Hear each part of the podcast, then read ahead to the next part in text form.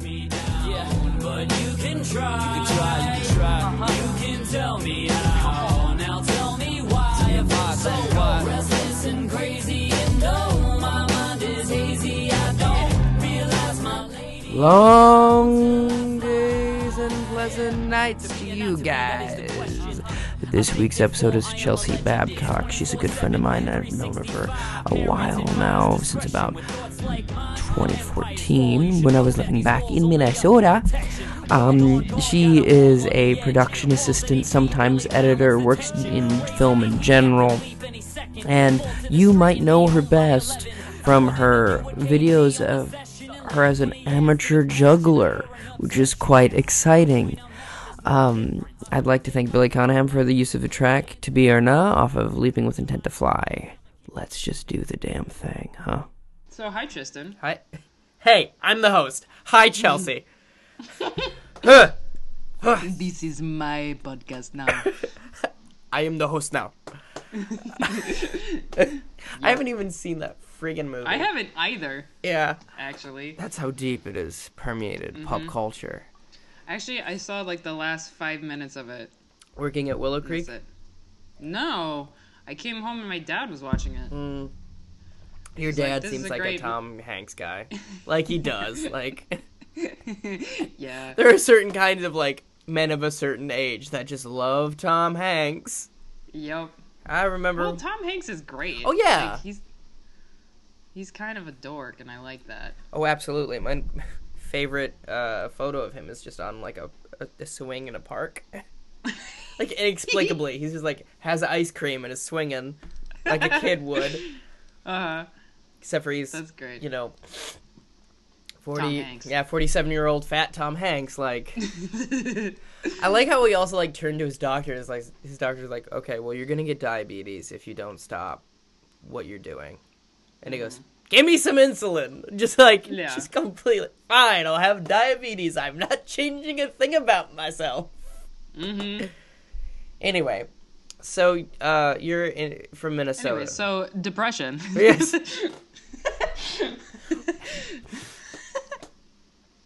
so yes, I'm from Minnesota. uh huh. Sorry, I'm like hijacking this. Yeah. Yeah. For everyone at home, we already did an hour of this. Yeah, it's very frustrating. Part of me is like, we should reschedule, but um, I know. but part of me is also like, just do it today. It'll be fun. So you're from Minnesota, Minneapolis, born and raised, Minneapolis. and the playground Yep. is where you spent most of your days chilling. Mara- Maraxon, Maraxon, which is where um, Maraxon. you watch Miramax movies and just kind of chill out. Maraxon, And- if you will. hmm Mm. And drink Marilax. Mir- what's Miralax? Is that is that a laxative? Yeah. So you're just watching you're watching Shakespeare in Love and slowly shitting yourself? Like yep. I like this version of our podcast better already cuz like I'm awake. The first one, the first 20 minutes you notice I was like, "Uh-huh." Uh-huh, Uh-huh. Yeah. Yeah, off to the side of your screen. Yep. Yeah. Um but you're from Minneapolis, Minnesota, I am. and now you live in Los Angeles. Los Angeles, and it's raining. It's raining. Hallelujah. Well, that Yeah. actually is really good because you guys are in like the middle of a drought there, right? Yeah, and have been forever. That's crazy. So, yeah, we, this is good. It just started recently as well. Good. Not the drought, but the rain.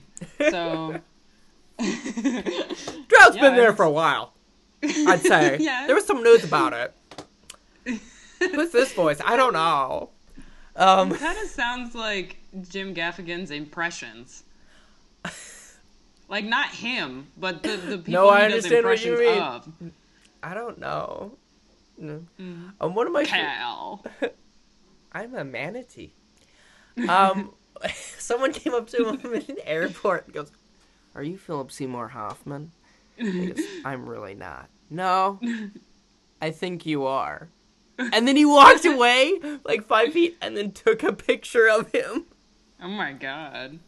But anyway, so you're from, so you're in Los Angeles now. How was that? How why? Why are you there? You're in the film. Why? Yeah, why'd you do that to yourself? There's traffic and and no water That's true. and too many comedians. Too many comedians. Not enough water and too much traffic. We can't we can't water our comedians.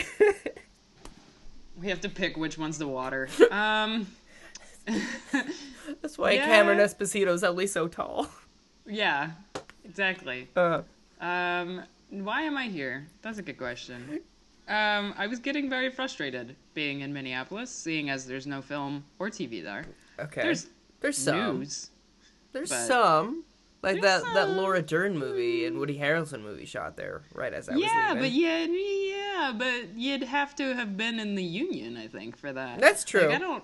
I I know somebody who worked on it for a day, Yeah. but I don't know how the hell they got it I knew because Hmm? I just knew someone who was like a third or fourth assistant camera operator and was hauling shit a lot. But other than that, yeah. third or fourth camera system. Yeah, like the fifth one down the line. Yeah. that's normally what I do. yeah. is just set up monitors and babysit them. Please make sure nothing falls over. Yes, basically, we will pay you two hundred dollars a day to make sure that this monitor does not fall You know- over. Okay. At a certain point, like um, you know, with uh, daycare centers, you you Mm-hmm. realize they're all just making sure the kids don't die. Like no one's like making sure like they're like learning and growing and playing. Like the Right. fifth person in the room is just like, bonus. is anyone is anyone bleeding? Is anyone bleeding? Not you, Mm. Cheryl. I know it's your time of the month. Is anyone under the age of five bleeding? Mm-hmm. Anyway, so you got frustrated. I got muy frustrado. Oh, español. Boy. Espanol. Muy bueno. hmm Um, yeah, I was very frustrated being at home. Um, it was cold and dark there, as you know. Yeah. Um, Is that the Aurora Borealis? Yeah. Isn't it August? Yup. Yep. Um, so it was cold and dark, and I was working two jobs for no reason. Okay. I the month of November of like 2014, I had one day off Ick. for some reason. Um, I don't know why I did that to myself, but so my brother sat me down, and he was like, "You're not happy. You need to leave." I The way the way siblings do. Get out Yeah. of here. Get out of my Yeah. life. You're making me miserable with your miserability. I mean, obviously he was much nicer about it, but basically he had this conversation with me where he's like, "Well, what do you want to do?" And I said, "I want to be in film." And he's like, "Well, is there film here?" I was like, "No." Leave. yeah, and he was like, "Well, th- you know, there's film in Los Angeles." I was like, "Mm, "Yeah, but there's materialism and traffic." And he's he looked me square in the eye. He's like, "Chelsea, there's materialism and traffic everywhere." there's not film jobs everywhere. Mm-hmm. And so I said, oh. because apparently I'd never, that had never crossed my mind before, and I'm not joking. For some reason, I had never put those two things together. And so, like, within the next two weeks, I had an Airbnb confirmed for three months Yeah. in Los Angeles. What was that I like? was gone. The Airbnb? Yeah, was that alright? Yeah, um, actually, they can't allow you to stay that long anymore. Oh yeah? Like, yeah, like w- within two months of me leaving the Airbnb, like Los Angeles County put out a law where you, where Airbnb specifically can't have guests for longer than a month or something because it takes away from hotel business or from their renting business. I mean, it- it's, it may- specific, Kinda makes it's just in the Los Angeles County area, Yeah, it makes sense but- in a way, but also like I wanna rent out my home for cheap. right? Well, so what the trick would be was like have someone for like 28 days and then Mm-hmm. have them come back in a week. Yeah, basically, that's just a little frustrating. Yeah. But so I was able to do it while it was still Yeah. available, um, which was good. Mhm. And uh, the my host was cute. She was this Kiwi woman from New Zealand, and Oh yeah. she called her place the Kiwi House. The Kiwi house. Uh huh. It's nice. Uh, yeah. Welcome to It the was- Kiwi house. Yes. Oh, you you're doing a way better job than I am That's- at this. Um, it's my job. It's it's my job. It's fine. Okay. Like, if you were to throw a bunch of footage at me and be like, make this a cohesive story, I'd be like, uh, nope. I'm gonna do a voiceover. people talk. You want me to sync audio to the lip flaps? No, no, no, no, no, no, no, no. What do I? Who am I? Ugh, no. Two four six zero one.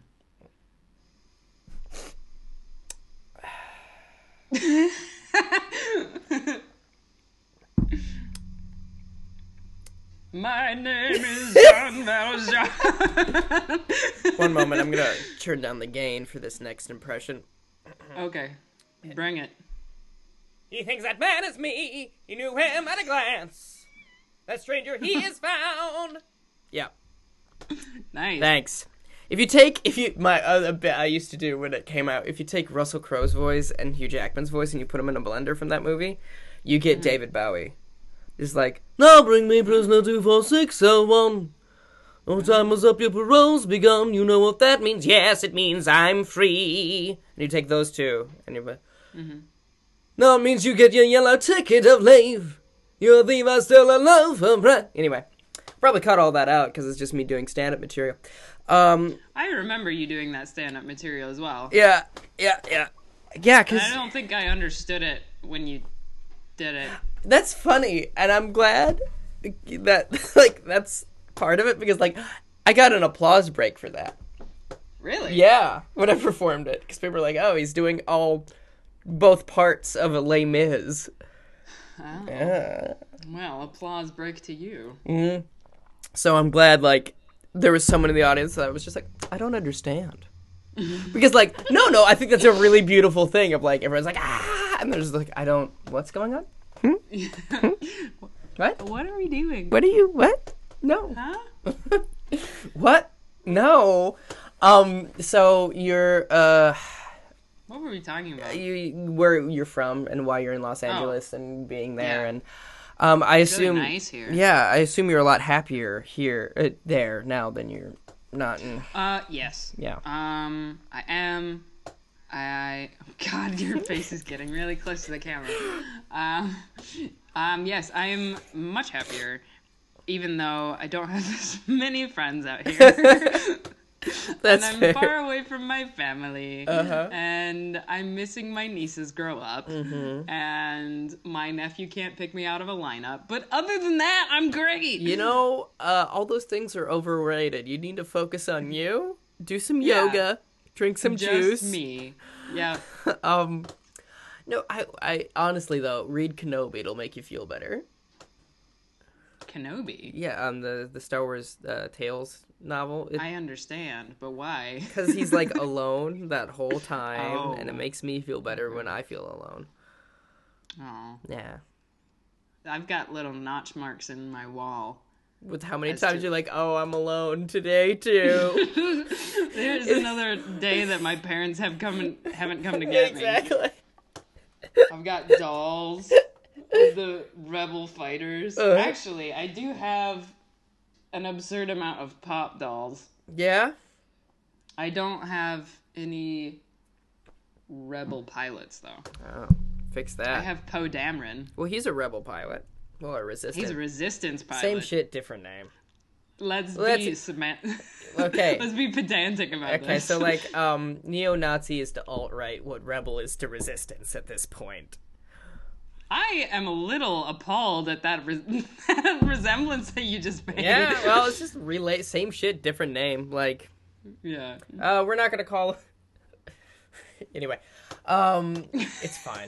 I was just gonna steal Patton Oswalt's joke. So, um, Oh, well, that would be theft. yes, that's why I didn't do it. Or burglary, or larceny. Like, same shit, different What names. about arsony? Arsony. Mm-hmm. just like fucking lighting things on fire. There's two groups that use the word um who rely on arson as like a threat. In number one, Me. uh, number two is arsonists. Number one is waiters. just so you know, every time you go into a restaurant and you you behave in any way frustrating, a, a waiter will turn to another waiter and go, "I want to burn the building down." Because it's never "I want to quit." It's always "I want to burn the entire building down." No one should be in here. true. I can relate to that. Yeah. Um, and your parents are are they from Minnesota as well? No, tech, uh, they're both from California. Okay. Um, my dad was a Air Force brat though, so he moved all over the place. Why would they move to Minnesota? Um, my mom got a job at KARE 11, Uh-huh. which is the um, NBC affiliate for the news Mm-hmm. in Minneapolis. She was a news anchor for over 30 years. I can't remember the exact amount, but it was over 30. So she was Mm-hmm. She was doing it since she was like ten. Cause she doesn't look Yeah. a day over forty. Hey! yep, exactly. She was doing it from age 10. Uh-huh. And then. now the my- weather. and my dad moved because of the Guthrie. Okay. Um, he started out as an actor, but didn't get further than a spear carrier, I believe, is what he likes to say. Um, in like King Lear, Uh-huh. and then he realized he could make more money as a theater producer. So Sure. he became a theater producer, and makes he was actually the general manager of the Guthrie Theater for, I think, ten years during the seventies. So basically during the seventies, Okay. I think. So Yeah, and um, they split up. Yeah. yeah, they did. And that was, uh, I'm a. Ch- I'm a child of the arts, and with that comes divorce. That's not okay. Yeah, I mean, a lot of the time, I'm like, I'm a child of the arts, and my parents are together. No, um, yes, but they're also not. They are not artists, um, as it were. Uh, but it is this thing of like, um, you mentioned like in our first go at this that it was. Uh, so sorry. it's fine. During college, they split up uh, for you. Mm-hmm. Uh, Yeah. It's so it's a more recent thing. I always assumed you were like nine when it happened because you seem pretty well adjusted about it. Oh well, thank you. Mm-hmm. I f- I, keep forgetting that you weren't a part of my life then because it just it seems like you were. Um, but no, they they split up. Um, the divorce began Yeah. like Most divorces do with yelling. Sorry, go ahead. um, It's the best of By that times. the standard- divorce of times. That's bad. by that standard, it started when I was two. Um, but when uh, like it actually started happening was like literally the week after my final like grad party for high school. So like I wasn't. Congratulations, honey! I'm moving out. Yeah. and so are Yep. you. Yep. Basically. Um, I mean, it was just, it was a bad time. Uh-huh. So, um, the shit started happening, um, right after I graduated from high school. Okay. And then it took forever. Um, like it dragged on. I don't entirely know the details on it, and I'm okay with that. Mm-hmm. Um, but it was, it just kind of took forever, and so through that, um, I uh, well, I knew I, I already knew at that point that I had a history of depression. Yeah, yeah. Um, because in middle school I experienced some bullying, not so fun times. Yep. Um, Because you're ginger. and because I'm ginger, that's the only reason why. You have Um, poor clothes and the ginger. You must be a Weasley. Mm-hmm. yeah, hand me down clothes, I believe is. Oh God, I'm trying to remember the line. It doesn't matter. It doesn't matter. Um, Google it okay. later, later and send it to me and be like, Yeah, I'll cut that bit out and then replace it. yeah. No, anyway. And a hand-me-down robe. That's what It's I a hand-me-down road. You must be a Weasley. Yeah. Um, but you a lot of bullying and Oh yeah, yeah. Um, so middle school, I went through bullying because I got excited about Harry Potter and Star Wars, uh huh and the worst of things.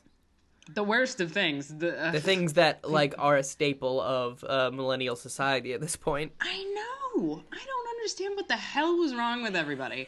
But like the fact that I thought I was cool, people were like, "Oh, you're stupid." hey Chelsea, look, it's a stick. It's a lightsaber. Or a wand, Like- whichever you prefer. You're such Yeah. a dork. Throws it at it. Yeah. Hits the eye. Yeah. Fucking hell. Kids suck. Kids are the worst. They have no oh filter. God. That's why. They. I know.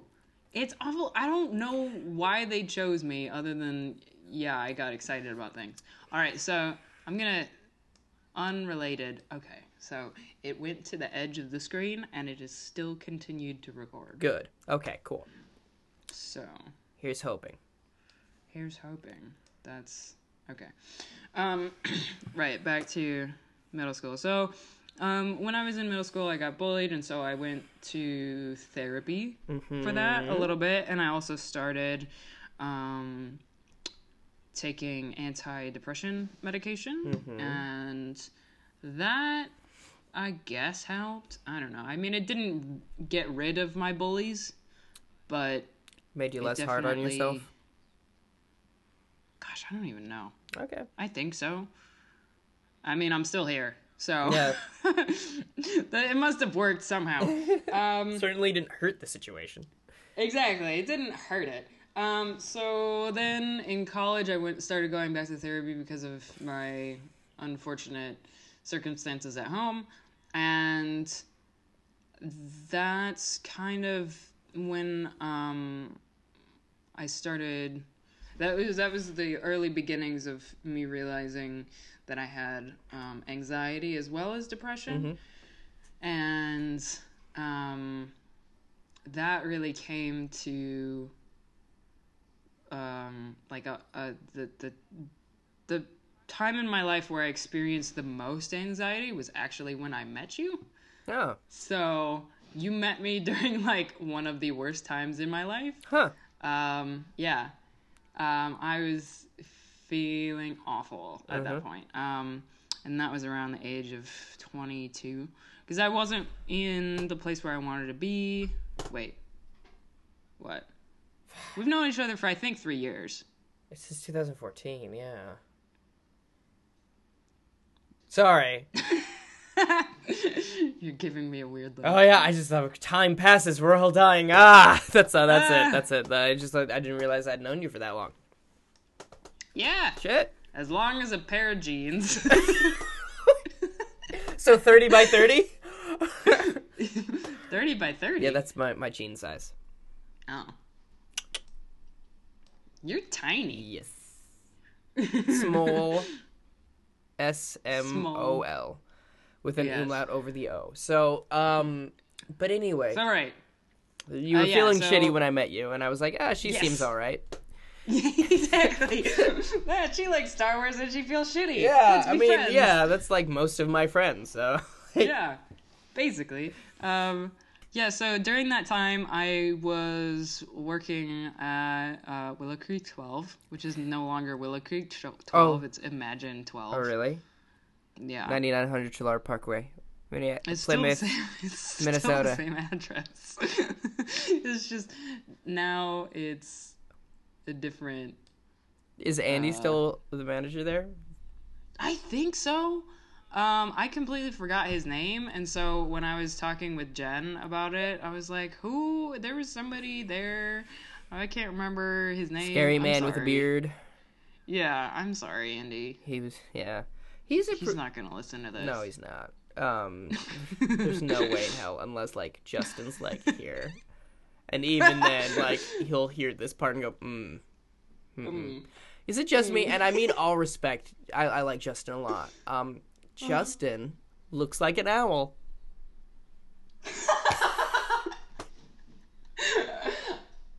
Okay, so I'm I I've never uh, the reason why I'm laughing is because their Christmas tree Uh huh. is literally all owls because that's all Jen buys is owl stuff. Oh no! Did it start before or after she met Justin?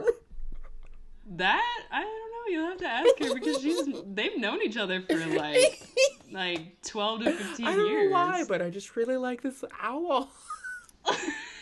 I feel drawn to it. uh huh. Okay, but anyway, so you're, you're Anyways. having a rough time at the Willow Creek Theater, eh, living in I Minneapolis, having- Minnesota.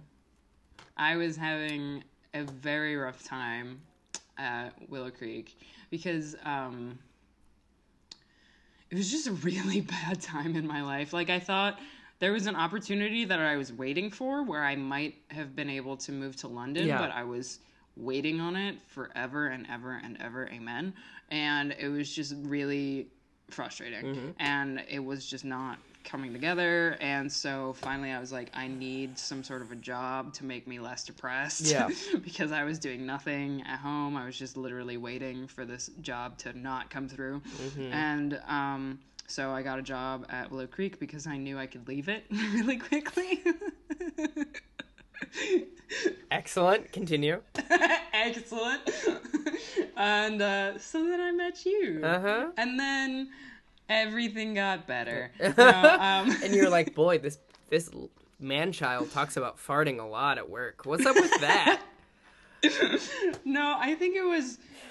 We had a break at the same time. yeah. At one point, and then you were talking about the differences between British and American actors. Yeah, yeah, yeah. And you literally said what I had said to my mom previously, which was like, they do more yeah. because they have an option to. I was like, this dude's cool. Mm-hmm. Um, anyways, so um, around that time, I had like a really, really bad time. So like a bad time went to worst time.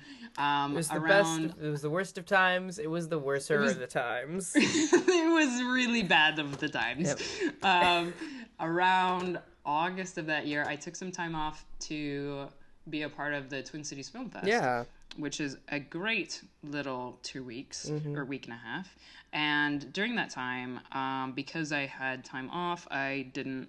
When I wasn't at the festival, I was just left alone with my thoughts, and That's, never good. No, no bueno. That's so no And- good. That's so no good. Um, What's the matter, you? So, so I was on a walk by myself, which is also not a good thing to be doing. And like, there's this specific moment where I was looking up at the sky, and I just I knew I was seeing like colors and stuff, but everything just it was like I was seeing two things at once. I was seeing the sky, but also I was seeing like a black cloud. No, not a black cloud, like a black blanket just covering me. And I was like, well, this is not normal. Um, I need to do something about this. So I told this to my therapist, and he's like, you know what? You should check out some medication for anti anxiety. And so I was like, okay, let's do this. Because I don't want to be underneath this black blanket anymore. Um, so that is when I started getting on medication for anti anxiety. And I had been off of my antidepressant meds for years Yeah.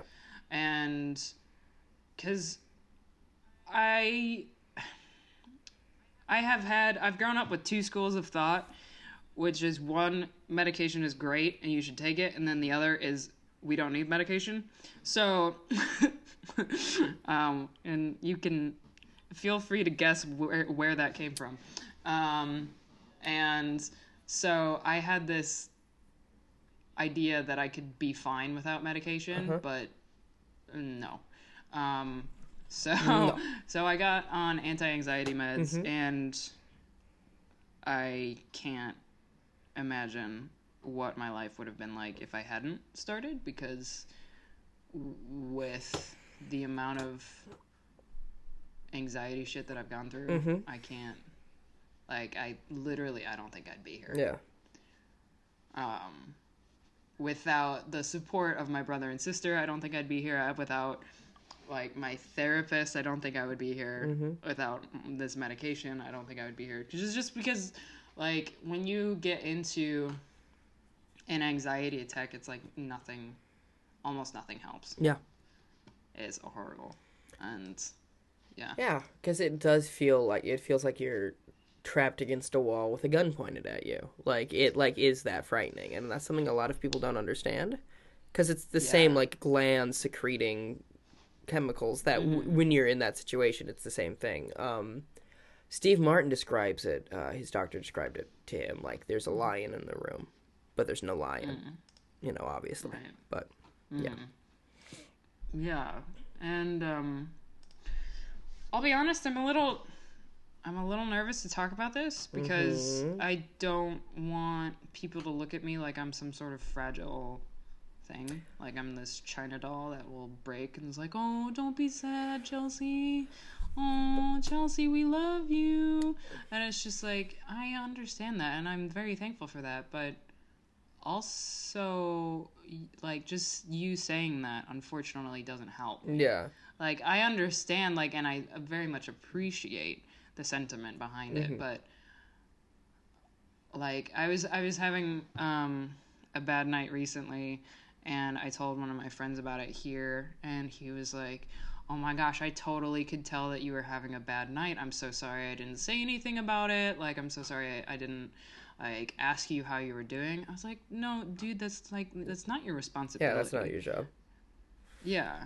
Because like yes, it sucks that I'm going through a bad night, but also if anything had happened, it wouldn't have been on you. Yeah. Like it's not your job to police me. Yeah, I'm an adult. That's trying to. I'm an adult and not to say that like it's not having to do with like independence or anything, but also like isn't it like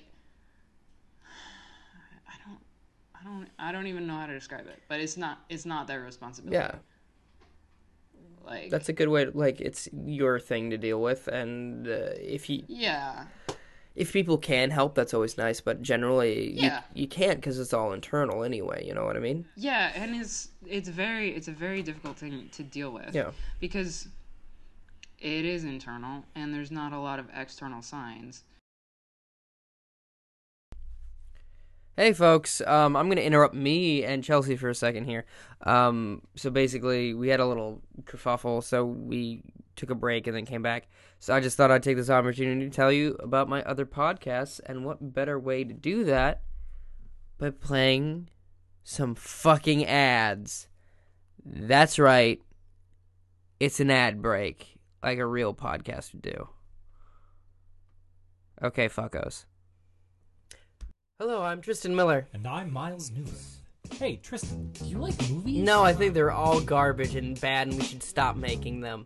If there was only some way for me to experience new movies, but I don't like going to the movies or watching movies. I want people to describe movies to me. So you want like an audio medium where someone will send you, Uh-huh. like regularly send you a description of of better movies than the ones being made, like cooler, more like sexy, more radical movies. Yeah, that sounds like an ideal situation. How could I do that? I think I have a solution to your problem. What's it? Let me pitch this at you. Wink. Elevator pitch. Oh, what's that? It is a podcast where two best friends. Oh, who are they? Are they us? It's me and you. We're best friends. We pitch fake movies at each other and see who comes up with a better movie that week, and the loser has to spend uh, spend uh, the time until the next show uh, in an elevator. Oh, God. Yeah, Uh-huh. Yeah, yeah. Come on. Yeah, Elevator pitch comes out every other Friday. Going up. going up. But anyway, um, we were talking about how, um, yeah. Uh, God. Do you want to try that again? one, two, seven. Perfect. Okay. One, two, five, three, my lord. So, um, we were talking about like how it's like the onus is on you to like kind of deal with your Ah, yes. disease and stuff. Um, which is fine. Um, and like it's the same way of like if someone had asthma, it's their responsibility to have an inhaler on them at all times. You know what I mean? Yeah, definitely. Yeah, and- or to not go into dusty rooms. Like if they if they, like if you're an idiot about it, like that's kind of I mean, and that's very harsh because like uh, uh, mental illness is a little more difficult to gauge what's going to trigger you or not. Right. But that's fine. Like um I'll I think it is the responsibility of the uh, the person with the disability to Hmm. Research it and know about it and know what's happening. And that's one of the main frustrations I have with a lot of mentally ill people Mm-hmm. That is they just- that they know they have this thing and then just kind Yeah, of ignore they just it. refuse to acknowledge it. Well, although okay, so here's Mm-hmm. the thing. It it there is definitely a place for support. I don't like For I, sure. don't, I don't want to be misunderstood in saying that Yeah. like don't tell me, oh, just stop being sad. Which, fair enough. Please don't just tell me to stop being sad. But, um, like, Stop having your face punched. What? stop hating yourself. Stop hating yourself. Um, so, Which, which what? well, that's basically positive self-talk. Is the mental version of like stop hitting That's yourself. True, that's true. Um, there is definitely a place for people to, like I like I wouldn't be the type of person that I am today without the support and help of my Oh, for sure. brother and sister and my mom and my dad and um, etc.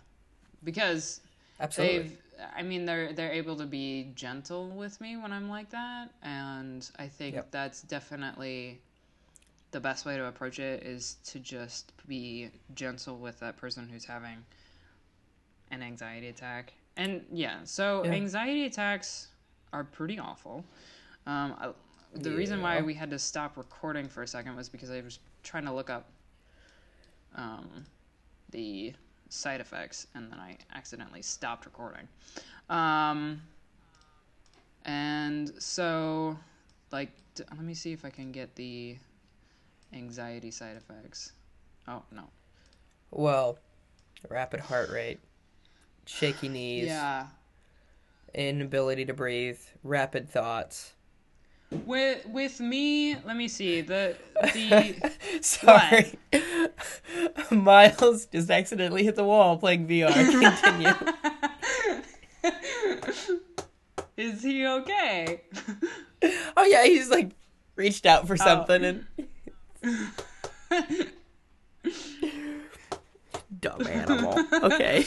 Continue. right so um i would say for me the experience the um the side effects that i've experienced most often when having an anxiety attack have been rapid breathing like not being able to catch my breath really and the, like your thoughts go into a horrible downward spiral. Because depression mm-hmm. and anxiety go hand in hand so often and it's really mm-hmm. unfortunate because they feed off of each other. So basically you get anxious about like well like the thing that i'm most anxious about recently is like oh i'll never get a job because freelancing is a fucking nightmare sometimes frankly. Mm-hmm. And it's like oh i'm never gonna get a job. I'm gonna have to move back home and then like Yeah. depression will just feed into that. And it's like well you shouldn't have even tried to come out here. Mm-hmm. And like who are you Who are you to yeah who are you trying Yeah. to fool type of thing. And then it's like mm-hmm. that's right. I'm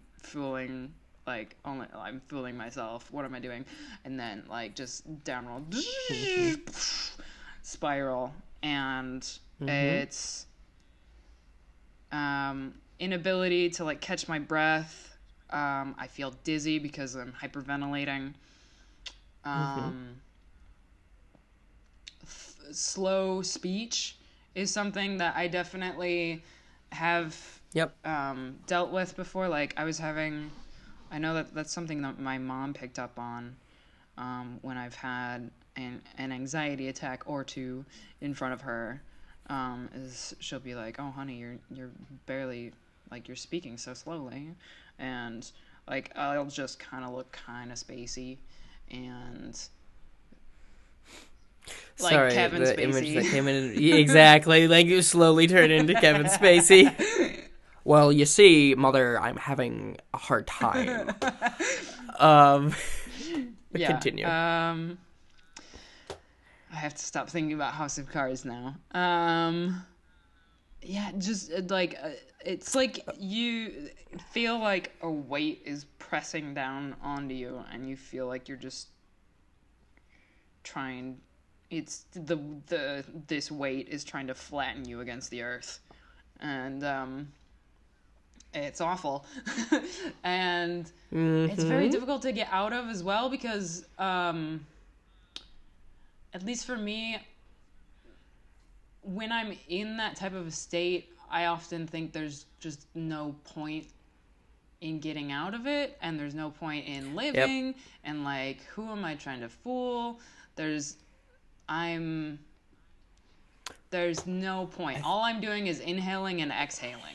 And I can't at that point I've gotten to the point um, where there's like nothing that can snap me out of it except thinking, well, I don't want to die. I have enough hope in this moment to at least like take a shower or like at least mm-hmm. drink a glass of water or at least like have something to eat. Because often these types of things happen when I'm most predisposed to do it. So it like my worst anxiety, depression attacks always happen if I haven't eaten well, I haven't slept well, I've been my circumstances are anyways like not good, like I haven't worked in a while. Um and if I've had alcohol, and alcohol is never good um, to have when you're a depressed, like a depressive and anxious person. Um, And so all these things, if you have them all at the same time, then it's just like there's no fucking way that you can pull yourself out of this unless you like tell yourself like you make a very conscious decision to like Yeah. fight for yourself. And it's very it's very difficult. And in in that moment you can't think about anyone other than yourself which is very frustrating because i like the most recent depressive attack that i've had the only thing that i could th- that i could think of is like what would if something happened to me how would my sister explain it to my nieces? And I mm-hmm. wasn't okay with the, result, with of that anything. analyzation, like, yeah. regardless Yeah. of whether or not it got really bad or even if it was just like slightly bad. I was like, Yeah. what? I can't let them down because I love them Mm-hmm. too much. And I can't believe that I wasn't able to think of anybody else because Mm-hmm. obviously I would be like I'm friends with you, you would be sad. Like I'm friends with other people, they would be sad. You, you'd be kind of sad. Yeah. um, like Who else would send me pictures of of Star Wars characters? who else Like, would send you? who would fill that I void? know who else would send you pretty pictures of of Poe Dameron. Yeah, that as well. but anyway, Um, continue. You. but yeah it's just an incredibly frustrating thing that like in that moment you can't think about anyone else except yourself like Mm-hmm. Yeah, that's always kind of what's shaking me out of it. It's like, okay, I would I'm immediately I'm like, how would my parents react? Okay, calm Mm-hmm. Yeah. down. Um, and that's kind of why um, I'm. This is kind of related. I'm always worried about like whether or not to have kids. Oh. And stuff like that. Like it's like it's how do you explain that to like you were saying, how do you explain that to his niece? How do you explain that to your child if like I'm ever hospitalized or Mm-hmm. Something? It's like, well, dad's feeling very sick right, Right. now. Um, and it's that sort of thing. And um funnily enough, in uh, in Carrie Fisher's book, The Best Awful, she uh, it it's one of those you know uh, semi autobiographical Right. things that she wrote. Um, and the character Suzanne goes through a manic episode and has to be hospitalized, and they have a hard time explaining that to her daughter, which is interesting. Um, but it is, you're right though. It's hard thinking about other people when you're in that situation because it's hard to do anything except for just live, and even that's hard. Yeah. So like it's it, and that's what's something that that's hard to explain, you know, because so fascinating little bit of information. The reason um, eh, some of the antidepressant side effects, um, a lot of the time they'll go, oh, you might become suicidal and you might actually attempt something. It's because when you're so depressed, y- you can't bring yourself to be motivated to do anything.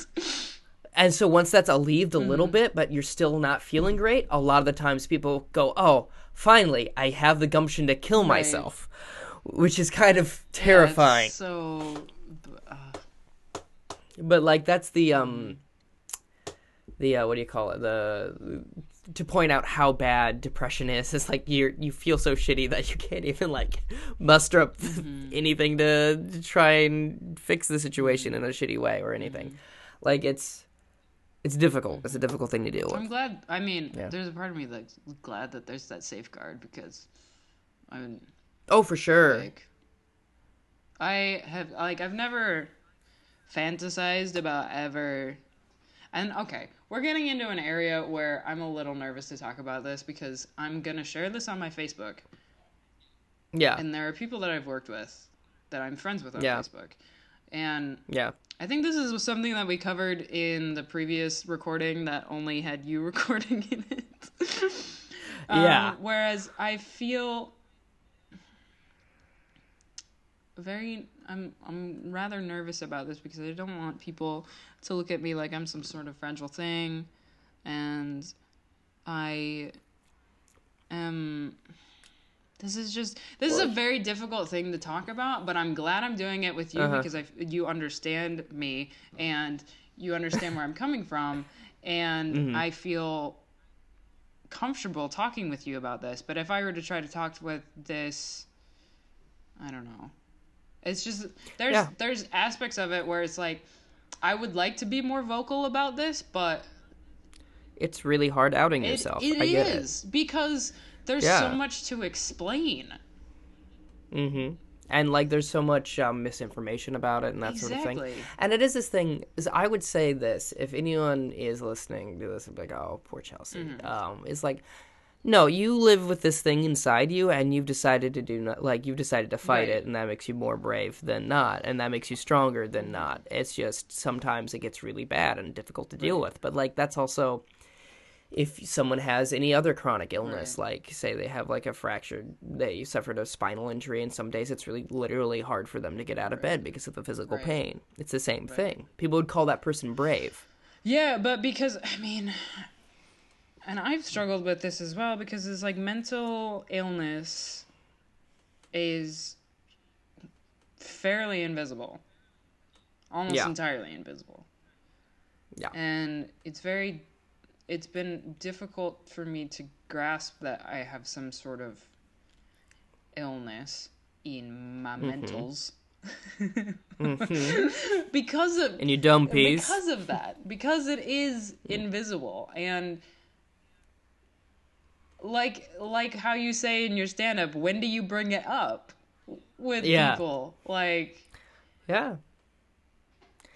I've, I've added a bit to that because I talk a little bit about Tinder, and it's this thing of like, I do a podcast about it, I do stand up about Mm-hmm. it. If you're not bright enough to pick up on those two things, then fuck Yeah. off, you know, kind of thing. It's like that's when I tell them I'm doing it now all the time, and that's fun. But it is, it's a difficult thing to, it's a difficult topic to broach. yeah because i have had people and they shall remain nameless tell me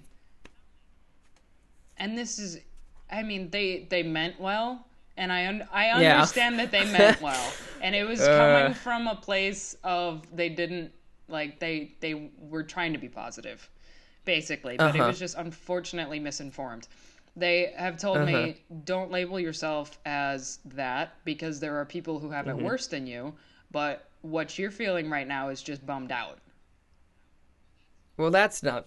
Pardon me. There's there's a difference between being bummed out and then like, uh, like when people are bummed out, they go, "Man, that sucks."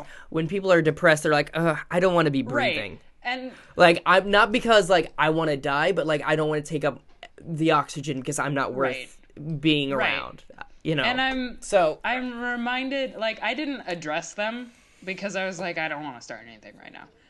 yeah, I can't with this yeah, right now. but the the moment that I'm that I think of when I think of that is when Mm-hmm. Han Solo is talking to C-3PO and when Yeah. they're playing that hollow chess or whatever, and C-3PO Yeah, is yeah. like, "Well, he made a fair move." He's talking about Yeah. three, C uh, R2 Chupa- and Hans it's not wised up. Sir Yeah, it's like droids aren't known to pull their opponent's arms out of their sockets when they lose. Wookiees have been known Uh-huh. to do that. And it's like, yeah, people who are bummed out haven't been aren't normally thinking Yep. about their existence on this earth and whether or not they should Yeah. I have that. Yep. Yep. There is like a lot and it's because it is like there's this weird stigma to it and there's also like a, I don't, there's a lot of weird things where like i've even questioned my diagnosis which is pretty conclusive. Mm-hmm.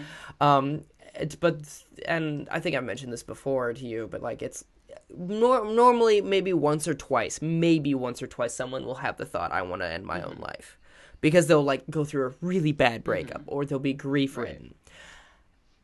But I have that like voice in my head at least, you know, on average at least twice a day, Yeah. Uh, depending on where I'm mm-hmm.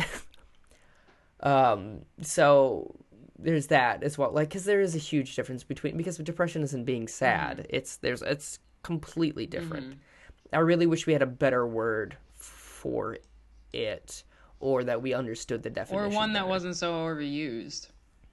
Yeah, Because it's like, because there's that. oh, I'm so depressed I didn't get the right sandwich I ordered. Like, It's like no, you're you're an it's asshole. like, no, we just have inadequate mm, adjectives in the English language Yep. for the experience that we're going through at this Yeah. point. um there's that moment in the office where he's like i'm depressed isn't depressed just a fancy word from bummed out dwight you ignorant slut Is that what that's from? Yeah well d- um something you ignorant slut originally was in uh, snl Oh. but then yeah it's the office yeah That's wonderful. um yeah uh but yeah it's a um and uh, we, we talked on the phone a little about Mm-hmm. that about this and if someone is judgy and shitty about like you talking about this then um kind of fuck them i guess Yeah. kind of like because like this is part of you Mm-hmm. and like i guess you don't have to you don't have to like accept and be supportive of every part of every person because if you there are qualities that you don't Mm-hmm. like that's fine. But you have to acknowledge it and just kind of i guess accept is a good word. Like that's part of who you are. You don't have to like it but it is. you know what i Mm-hmm. Mean? So it's okay. And i know that's kind of harsh when people are close and you can't kind of just be like i'm never talking to you again. It's more like just like mm. um also Mm, you know, it's like okay. Um, it's like the same way, you know, if you, you have someone in your family that voted for someone you don't agree with, you kind of just don't bring it up. exactly. You like because you don't want to start Right, shit exactly. unless unless it's directly applicable to the conversation you're already having or what's going Even on. Even then, I'm just like, oh, hide me. Yeah. yeah. Um. But Yeah, and then you mentioned as well, like you're kind of uncomfortable with the term mental illness, and Yeah. why? Why is that? Again. Good question, because as I was writing my notes last night, I was like, I remember having a question about this, but I can't remember what the question is. I hope Tristan remembers what it is. um, I think there was. Oh, It was the church oh yes, thing, yes, yes, right? yes, yes. Okay, that, that was a different part of what I was thinking about. But yes, okay. So Okay. I unfortunately have heard a very hmm, a poisoned, unfortunate view about mental illness, and it came during a very vulnerable time in my life, which was before I was on medication. I want. I think I might have still even been in college when I heard this. Um, it was Okay. a, it was a sermon about mental illness and addiction specifically, but then the pastor um, went on to talk about modern psychology as a whole. And basically, let me see if I can find my notes for this. Um, okay. Basically, the point of the sermon was that modern psychology removes Christ from your life because to say that you have a mental illness is a sin. And How? I don't remember how. um, basically, like if you're having sad thoughts, it's because you're not praying enough. I believe. Like uh, in instead of being sad, you just need to pray. And this also had to do with addiction. Like Yeah. if you have a problem drinking, you don't. You actually have a problem worshiping, and like you just need to worship more. I don't know. It's really it's it's frustrating because as a Christian, I really really disagree with this. and it's Yeah. very difficult to to hear something like that from a pastor, and it can really mess with your head, um, because I was trying to think of some other things that he was saying because because Christ gave his life for us. If you label yourself as depressed or addicted to something, this I, I think it had more to do with addiction, but also applies to um, mental illness. If you label yourself as that and give yourself that label, then you take Christ out of the equation, and How? dude, I don't, I don't fucking know. Um, you take him Okay. out of the equation, and it is as if you are spitting on him while he is nailed to the cross. So this is this image that this pastor gave us that like if you are if you don't ex- if you don't worship him instead and instead label yourself as somebody who needs help I guess if you're getting help from pills instead of God, basically you're an awful person and you don't deserve to go to heaven. Like, Yeah, okay. Also tell that to everyone who has cancer. yeah, You got to pray those cells away. yeah. It was a very Christian Science thing to say. I mean, I'm uh, obviously I don't know anything about Christian Science, but I believe they might.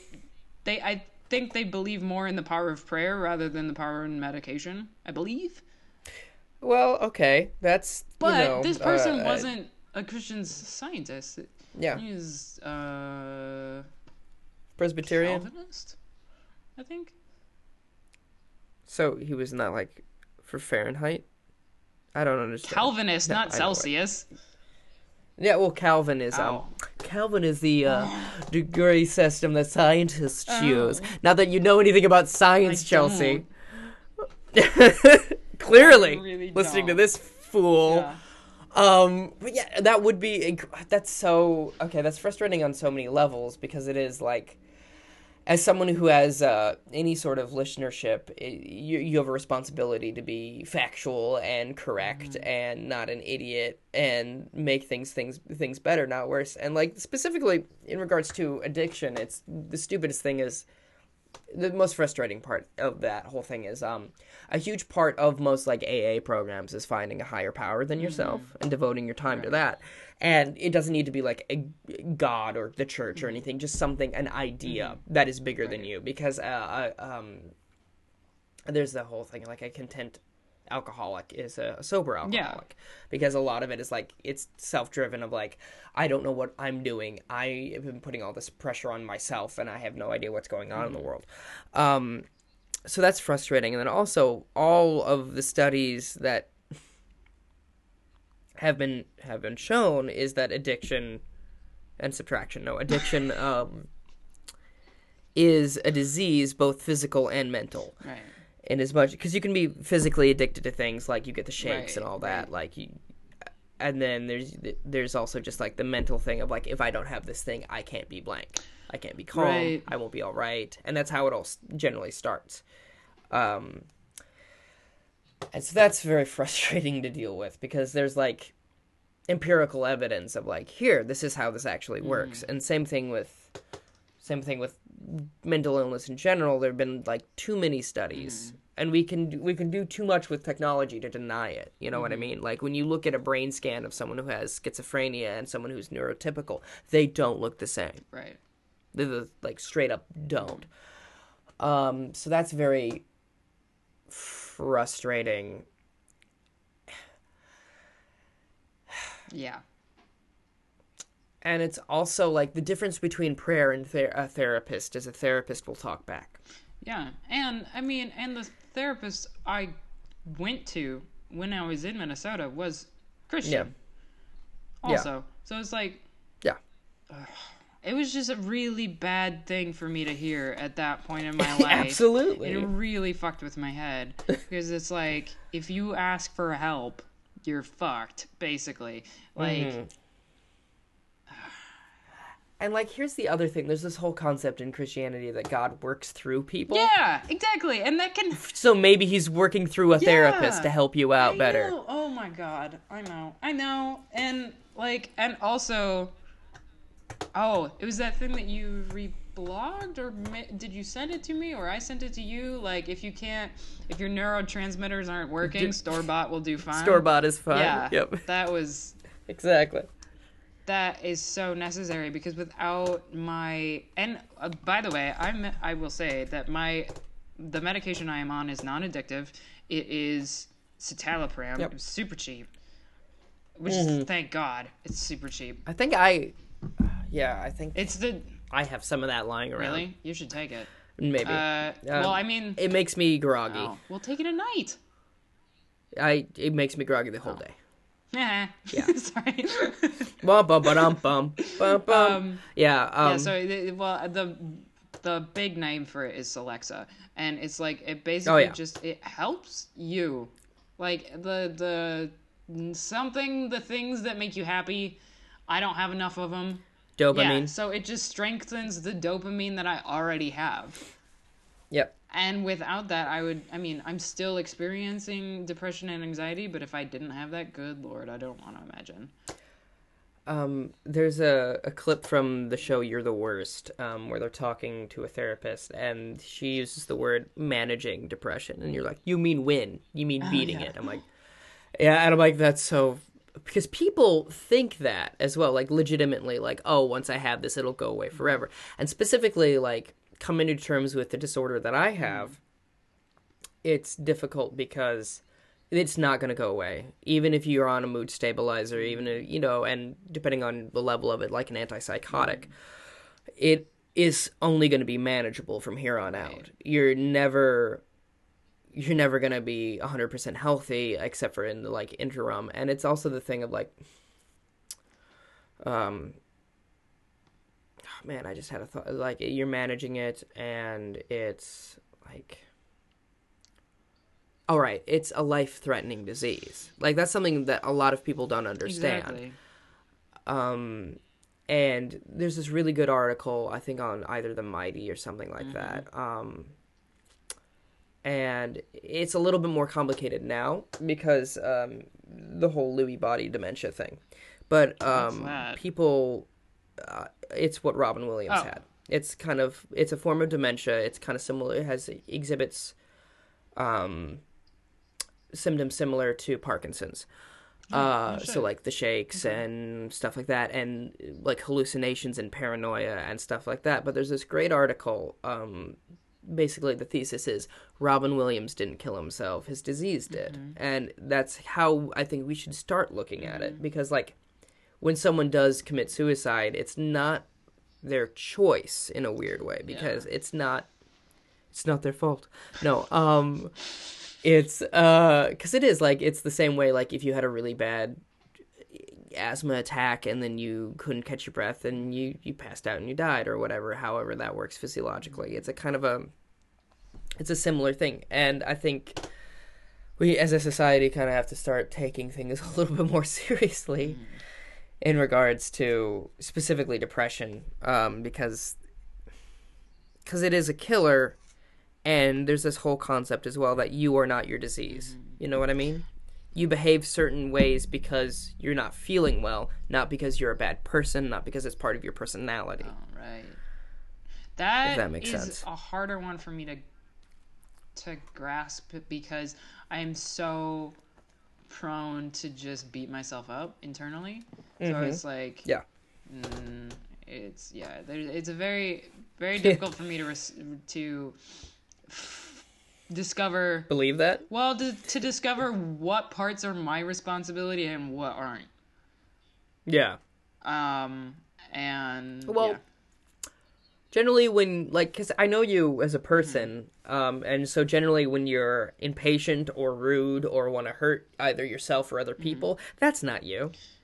That's your brain going i don't know how to deal with this situation. I'm trying to reset. Yeah. and so like it's just about learning how to cope with those things Right. so they don't bleed out externally you know what i mean Yeah, because I think unfortunately, uh, a part of my anxiety comes out in violent outbursts, but mm-hmm I try very hard to keep that from happening because like I was having a I was having a moment the other night. I've had a shitty week just in general to lead up to this, so this is great. Um, I was having a moment the other night where all I could do was like. The only thing I could focus on for like five ten minutes was to not throw a knife into the wall. Like that's all I could think about was throwing a knife into the wall, and thank God I've moved on to external stuff because I used to want to just hit myself. I think I saw Fight Club um, a few Yeah. times. Uh, I know I saw it a few times, and then I it's like I get I get I would get to a point where I would feel there's just so much energy that I'm dealing with inside of me. Like I am so bent out of shape, and I'm so excited implies that I'm happy. But take take the feeling that you get when you're excited, and then flip it. Like if you're so like I, I don't know how to explain it, but the, you're just your energy levels are off the roof, off the charts, um, through the roof, off the charts, um, and the only thing I could think of was to be like to hit myself just because like I was sad and I wanted to punish myself somehow because it's like somehow it's my fault or something. And I thank God I haven't had that happen in a while. Um, I I talked about it with my my therapist and he's he said if you're feeling like that like that just just sit on your hands. Like sit on your hands until the feeling passes and then you won't have to deal with that anymore. Mm-hmm. And I think it's important to talk about the fact that self harm can come in many ways, not just cutting, because cutting sounds a little mm-hmm. bit too uncomfortable for me.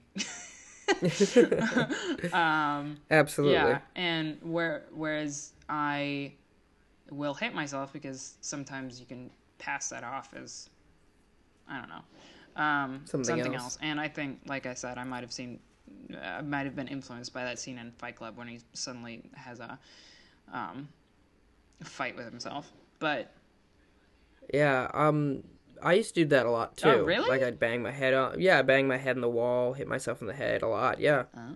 because I'd get really angry with myself and wouldn't know how to cope. yeah, um, see, it's just oh god, it's the worst. and it's like because it's like the thing of uh, with anxiety, a lot of it's like an energy level of a full blown rage, and then you, the person you're mad at, is you. yeah, and I was kind of I I have I've been working on this joke. I I don't know if I've retooled it enough, but like sometimes self harm isn't like buying a box of razor blades. Sometimes it's having five cups of coffee and hoping you have a heart attack.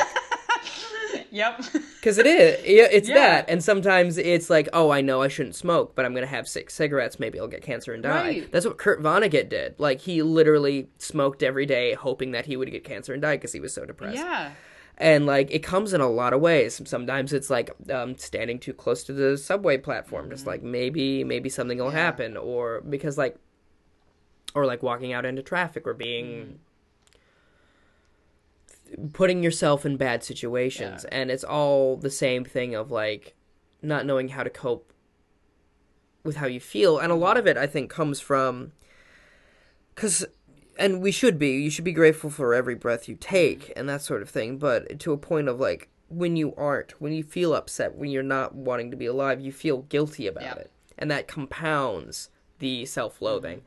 And it's difficult to deal with. So specifically with the way society goes well if you're basically fuck you if you're depressed Right. because you should like everyone wants to be alive. It's just sometimes your brain thinks gets otherwise in the way. Yeah, mm-hmm. because it's a it's a nine pound gland. It doesn't know what it's doing mm-hmm.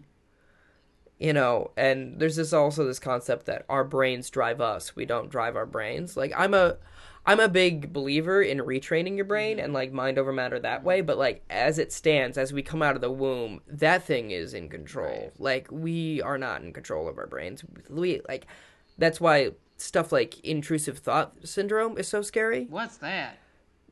That is where you have thoughts that um, come out of nowhere and are not appropriate a lot of the time. Um, like, oh, uh, like for your you, brain. basically, yeah. Um, like you look at a person like, what if I just strangled them? Like that's not you. That's not something you should think about. But like that came into your mind, you don't have control over that. That's interesting. Yeah, it. Yeah. I feel. Does everybody have that, or do just I have that? I feel like everyone has it to a certain extent, but like if you have anxiety, it's a lot worse, Yeah. and they they're a lot more extreme. Like I have some thoughts that I'm not comfortable sharing Right. in any medium Right. because they're not appropriate, but they're also like am, they've made me question: Am I a good person? right. and that sort of thing and it's and you are you're probably all right Mm-hmm. it's probably just like your brain what's the worst thing i can think Right. of right now I remember I was going through a, a very de- depressed time at school, and Mm-hmm. there, I had to cross a road to get to a building on campus that I went to fairly regularly, and sometimes there would be cars on that road, and then uh, and there was a time in my life where I was like, what if I just like threw myself in front of this car? oh And absolutely it was just like, because I was like, I don't even care at this point. Like, just fucking run me over. Do your worst. like, I was just in a really, but it was like, that's man not, versus machine tonight at yeah, four That's like, that's Yeah. not me. That's the mood I'm in. Like, yep the most comforting thing I need somebody to. I need. I need a somebody that is. I need a minder. yeah a little bit a handler mm-hmm. A chelsea handler Oh. if you will. um, one of the most uh, comforting things uh, I've ever heard is Stephen Fry talks about this, and like moods are like the weather. You know, um, they're real. Like when it's raining, you're n- you can't say, "Oh, it's it's going to be raining for the rest of my life," because it will pass. Right. But in that moment, it is still raining, and it is still real. yeah. But know that tomorrow is going to be sunny or it's going to be snowy. It's things change. That's good. I like that. Yeah. Um, Carrie also referred to it as uh, her her mood weather as well, and I think he probably stole that from her because they were pretty good friends. Probably. Um, and uh, in the best awful, she's talking. She talks about a faucet. Uh huh. Um, when the faucet is open, uh, I'm quick and I'm there's so much is coming out of me. And then when the faucet is leaky, I'm like and tighten and it's just dripping. It's hard for me to do anything. And I'm like, that's a really good metaphor as well. yeah. Even if you're not like uh, manic depressive, even if you're just depressive, that's a pretty good metaphor to like. It's like a faucet. Right. When you're going normally, you're going normally. Right. But yeah, it's because it is this thing of like, and this sounds rather melodramatic, but sometimes it's like a pain. It's inconvenient to breathe. Mm-hmm. You know, and you feel like you're inconveniencing others by breathing. Yep. And exactly. Uh-huh. And, a lot of people just don't just don't understand that. And that's the shame of it. And cuz we don't talk about it much, we don't talk about it. I think um there were a lot of uh, there was a lot of talk in high school when I was going to a public high school of like mental health days, and people are kind of like, "Yeah, you just want a break." I'm like, "But it's important. High school is very stressful, Yeah. and I feel like we should talk about that more in high school. How to equip yourself to deal With with the world and the stresses of it in a you know decent way. Because I've noticed either we're being number one, or either we're being more open with mental illness, or it's more prevalent in my generation than any other. Like, and I think it's a both. combination of both. Yeah. Yeah. I think our poor generation is just really we don't know what to do with ourselves. Yeah.